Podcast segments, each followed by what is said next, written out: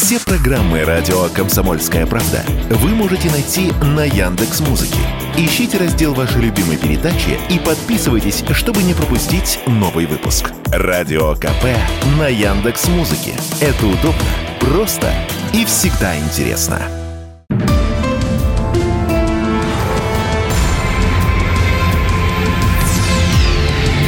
Авиаинциденты.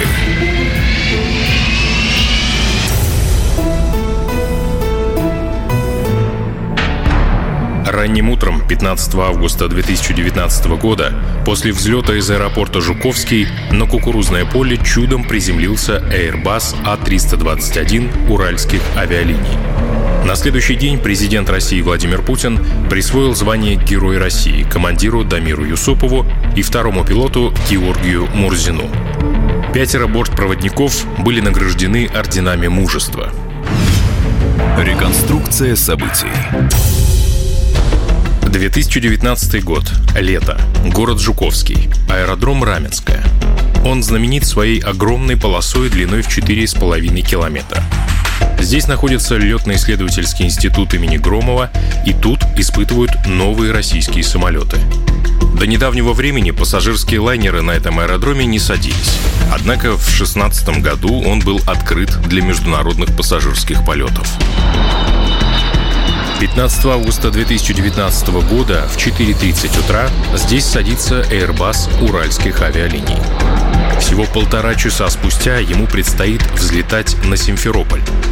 В перерыве между этими событиями на аэродроме ничего не происходит. Никто больше не садится и не взлетает. Новый экипаж самолета Дамир Юсупов и Георгий Мурзин в это время проходит медицинский контроль. Дамир Юсупов, 42 года. В 28 лет после окончания Чувашского университета получил квалификацию юриста. В 36 окончил Бугурусланское летное училище и стал летчиком. Во время обучения летал на Ан-2, после чего пришел в Уральские авиалинии сразу на Airbus. За год до описываемых событий окончил Ульяновский институт по направлению аэронавигация. Тогда же и стал командиром Airbus. Георгий Мурзин, 23 года. Два года назад окончил Бугуруслан. Во время обучения летал на «Даймондах», после чего пришел в компанию на Airbus. Перед выездом на полосу экипаж видит на ней большую стаю птиц и приходится немного подождать, пока она улетит. Диспетчер предупреждает о пернатых, но эти предупреждения носят скорее характер фонового шума. Дело в том, что о птицах предупреждают всегда, даже когда их нет. Что ж теперь, не летать вовсе? Если не нужна максимальная тяга на взлете, то ее и не используют. Вот и сейчас экипаж выбирает для двигателей режим Flex 49. Это означает, что они будут выдавать ровно столько тяги, сколько нужно. Лишнее использоваться не будет, да это и ни к чему. В 6.12 утра самолет начинает разгон. На скорости 60 узлов командир видит двух птиц над полосой. Давай, птица, улетай! На скорости 100 узлов второй пилот также видит взлетающую стаю справа и в сердцах нецензурно выражается в ее адрес. Сразу же после отрыва на перерез самолету слева направо взлетает еще одна стая серебристых чаек. 15 больших килограммовых птиц с размахом крыльев по полтора метра. Экипаж слышит их стук по самолету и то, что левый двигатель начал работать с перебоями. Высота метр. Земля, вот она, под ногами. Впереди еще два километра полосы. Можно тормозить и никуда не лететь. Но экипаж возможность прекращения взлета даже не рассматривает. И правильно делает. По инструкции надо только взлетать. Как минимум три чайки оказываются в левом двигателе. Он значительно теряет тягу почти до малого газа. В правый попадают две птицы. Его тяга падает на 20%. Вместо доклада Positive Climb второй пилот докладывает Climb. В мозгу командира не срабатывает триггер на подачу команды на уборку шасси. Дамир Юсупов этой команды не подает. Второй пилот на пропуск важной операции внимания не обращает. В дальнейшем экипаж к теме уборки шасси не возвращается, и они остаются выпущенными почти до конца полета. Самолет летит с резкими толчками вперед. Из-за того, что обороты левого двигателя упали очень сильно, а правого только на 20%, появляется разнотяг двигателей. Правый работает сильнее, и самолет из-за этого начинает поворачивать влево. Командир нажимает правую педаль, и самолет поворачивает вправо. Дамир Юсупов хочет набрать высоту и тянет сайдстик на себя, но директорная стрелка зовет его вниз и показывает, что надо отклонять ручку от себя. Дело в том, что скорость падает, и надо опускать нос, чтобы ее набрать. Командир подключает автопилот. Тот опускает нос самолета, и это позволяет увеличить скорость, которая уже упала до 164 узлов, а безопасная — 167. Самолет достигает своей максимальной высоты в этом полете 300 футов, 90 метров. Сразу после столкновения с чайками на экране компьютера выскакивает предупреждающая надпись янтарного цвета «Открыты замки реверса левого двигателя». Есть подозрение, что реверс включен. Экипаж начинает с ним разбираться. Но это надо делать после высоты 400 футов. Об этом говорил командир на брифинге перед взлетом. Но сейчас у него мелькает мысль, что это как раз тот самый отказ, который надо отрабатывать немедленно. Летчики начинают им заниматься, но их прерывает сигнализация об отключении автопилота. Он отключается из-за того, что командир продолжает жать на педаль. Перед включением автопилота надо было ее отпустить и тренировать самолет. То есть сделать так, чтобы он сам летел ровно, без усилий на педалях. Громкая и тревожная сигнализация об отключении автопилота теперь будет звучать до конца полета. К ней добавляются и другие сигнализации, которые вносят нервозность в кабину. Командир тянет сайдстик на себя. Это приводит к прекращению снижения, но приборная скорость опять падает. Дамир Юсупов пытается сообщить диспетчеру о нештатной ситуации на борту. Пан-пан, пан-пан, пан-пан, Свердловск. Это сигнал срочности. Но командир фразу не заканчивает, и диспетчер ничего не отвечает. Дамир Юсупов начинает отпускать педали. Самолет вновь разворачивает влево. Понимая, что тяги двигателей не хватает, он включает обоим максимальный взлетный режим тога. Левый двигатель не реагирует. Правый выходит на 75% от максимальной мощности. Но слышатся хлопки. Он работает очень неустойчиво. Есть инструкция по действиям в такой ситуации, но экипаж ее не выполняет. В сумме два двигателя дают почти такую же тягу, как исправный один на режиме Flex. То есть самолет как будто бы летит на одном двигателе. Если убрать шасси, то можно продолжить полет и набрать высоту. Но экипаж в суматохе забывает это сделать. Шасси создают большое сопротивление воздуху. Из-за этого самолет отказывается набирать высоту и идет устойчиво со снижением. Пилоты запрашивают посадку с обратным курсом. Командир переводит левый двигатель на малый газ, и тот штатно уходит на этот режим. Правому по-прежнему включен максимальный режим тога. Капитан хочет сохранить высоту и тянет сайдстик на себя. Это приводит к тому, что нос самолета поднимается, растет лобовое сопротивление воздуху и скорость уменьшается еще больше. Попытка лететь без снижения при дефиците тяги приводит к дальнейшему уменьшению приборной скорости и итоговому снижению самолета. Командир продолжает тянуть сайдстик на себя. Нос самолета задирается так, что срабатывает защита от выхода на закритические углы атаки и сваливания. Она будет спасать самолет до самого приземления. Высота 180 футов. Звучит сигнализация. Земля впереди, тени вверх. Возврат на аэродром вылета невозможен. Скорость значительно меньше безопасной. Высота мала. Самолет практически висит на защите по углу атаки я понял, что изменить уже что-то невозможно. Впереди было поле непонятное, вероятнее всего сырое, так как накануне была гроза. Я посмотрел на шасси, оно выпущено. Сказал шасси и сам сразу убрал его, когда увидел, что садимся. Для обеспечения безопасной, на мой взгляд, посадки, потому что не знал, что за поле внизу. А внизу было поле с кукурузой, ростом в 3 метра. Сверху этого понять невозможно. Высота 90 футов, и командир полностью тянет сайдстик на себя. Шасси не успевают убраться, и лайнер плюхается на кукурузное поле. Продолжая двигаться по инерции, он удачно перескакивает шестиметровый ров с водой. Пропахав 350 метров по земле, самолет останавливается. Экипаж выключает двигатели, все 233 человека остаются в живых, 28 получают травмы. Полет длился полторы минуты. Самолет успел пролететь 5 километров. По звонку очевидца уже через 15 минут приезжает первая пожарная машина. Пожара нет, но двигатели и крылья на всякий случай решено облить пеной. Спустя 9 минут появляются и машины скорой помощи.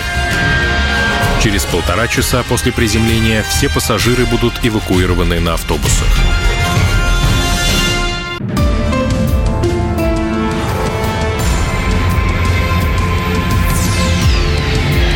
Авиаинциденты.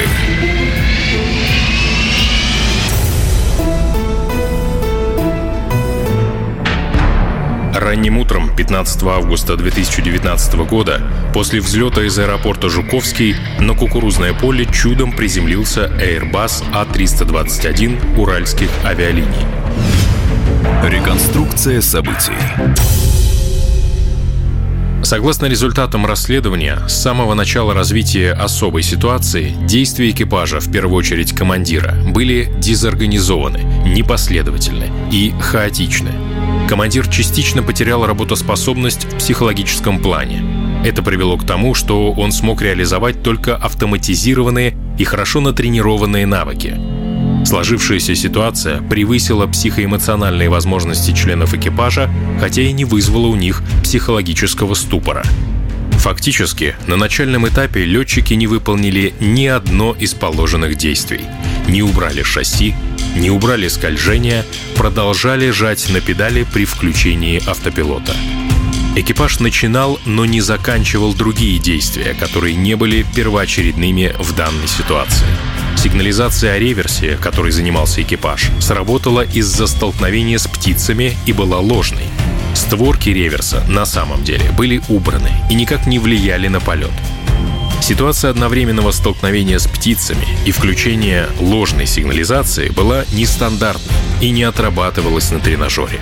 Вследствие этого произошел рост психоэмоционального напряжения членов экипажа и временная дезорганизация их действий.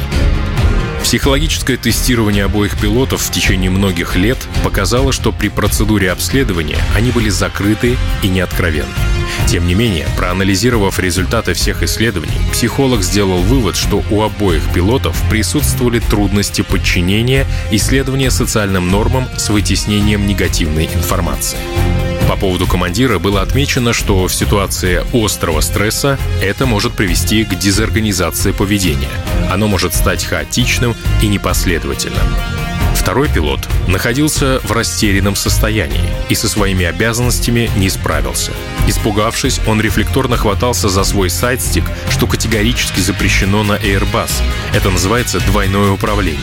Лишь незначительность его воздействий не привела к срабатыванию сигнализации Dual Input и не затруднила пилотирование командиру. Командир и второй пилот успешно прошли все программы тренировок. Командир на тренажере вовремя убирал шасси, перед включением автопилота отпускал педали и тримировал самолет. Пропуск этих операций в полете был связан с его неоптимальным психоэмоциональным состоянием из-за неожиданного столкновения с птицами и отсутствия у него цельного образа полета. Согласно современным положениям, возможность прекращения взлета после достижения скорости V1 даже не рассматривается.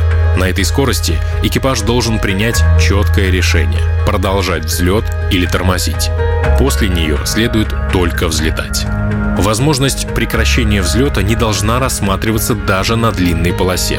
В то же время бывают случаи, когда самолет при достижении этой скорости просто не может лететь из-за обледенения или еще чего-то. Экипаж пытается любой ценой оторвать машину и в итоге выкатывается на большой скорости с катастрофическими последствиями. МАК считает, что необходимо предусмотреть возможность альтернативных действий после достижения скорости V1. Мак предложил Airbus продумать варианты, когда в аварийной ситуации можно было бы не взлетать после Виван, а лучше выкатиться, и последствия будут менее катастрофичными. Хотя бы на длинных полосах. Airbus не согласился с этими предложениями. Он указал, что самолет сертифицирован для взлета с одним двигателем, а также с другими неисправностями, поэтому после Виван надо только взлетать и никаких гвоздей. На тренировку этого навыка у экипажей во всем мире потрачены огромные усилия. В авиационной отрасли на протяжении многих лет сохраняется практика, согласно которой прекращение взлета на скорости после Виван не должно рассматриваться и не должно выполняться, заявил производитель. Кукурузное поле рядом с аэродромом испытателей в Жуковском на картах обозначено как площадка для вынужденных посадок. Экипаж данной информацией не располагал. Аэродром Раменская является сложным с орнитологической точки зрения. На расстоянии 8 километров от него есть много мест, привлекательных для птиц. Водоемы, пашни, свалки. Но их не должно быть в радиусе 15 километров. Генеральный директор Лии Громова неоднократно писал по этому поводу в прокуратуру, но все безрезультатно. Так, например, с одной стороны от аэродрома находится озеро Глушица, где живут чайки, а с другой стороны — свалки. Птицы летают с озера через полосу на кормежку и обратно. В этот раз чайки просто сидели на аэродроме, и их спугнул взлетающий самолет. Около полосы стояли исправные приборы для отпугивания птиц, но они использовались ненадлежащим образом. В тот же день всем пассажирам авиакомпания предложила денежную компенсацию по 100 тысяч рублей. Сельхозпредприятие «Русмолоко» за потоптанные посевы претензий не предъявило. Самолет не подлежал восстановлению и был разрезан на части. Александр Коваль, командир Airbus А330. Поставьте себя на их место. Прекрасный летний день, рутинный беспроблемный рейс, и тут они вылетают в ситуацию, которую даже не тренировали никогда на тренажере. Невозможно все отлетать на тренажере заранее. Нестандартные отказы, куча сообщений на экране, которые непонятно сразу как интерпретировать, к примеру, проблема с реверсом. Неопытный второй пилот, задача которого в такой ситуации помогать капитану, будучи не занятым пилотированием. И тут он для начала забывает самое важное в этот момент. Сообщить капитану информацию Positive Climb, набор высоты. Она, даже разбуди капитана глубокой ночью, вызывает у него инстинктивный ответ команду Gear Up – шасси убрать. Если нет этого триггера, в большинстве случаев капитан забывает дать команду на уборку шасси. И все. Самолет с выпущенным шасси на одном двигателе, да еще раскоряченный, некоординированным управлением, вверх не летит. Реально такая ситуация более-менее подвластна только профессионалу-испытателю. Или если рядовому пилоту пилоту, то очень талантливому, наверное, инструктору. Большинство средних пилотов накосячат примерно так же. Поэтому я бы экипаж не обвинял. Они сработали по своим ограниченным способностям, и о чудо! Это оказалось одной из составляющих благополучного исхода. Убрали бы шасси, умудрились бы пролететь еще столько-то, больше бы для них ровной кукурузы не было.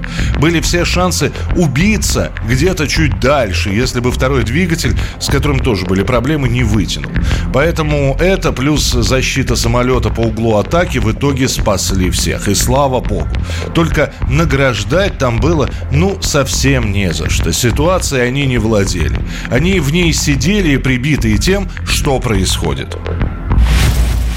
В сложившейся ситуации уборка шасси была критически важна. С выпущенными колесами самолет мог только снижаться. Таким образом, любые действия экипажа при выпущенных шасси были безрезультатны. Ситуация выходила за рамки ожидаемых условий эксплуатации. Но если бы экипаж действовал правильно, полет мог быть продолжен. Для этого надо было убрать шасси, устранить скольжение и включить автопилот. В этом случае лайнер продолжил бы набор высоты. В то же время безопасный исход полета при данном сценарии не гарантировался.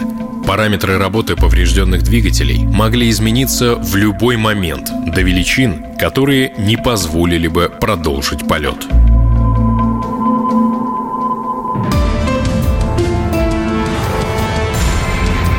Авиаинциденты.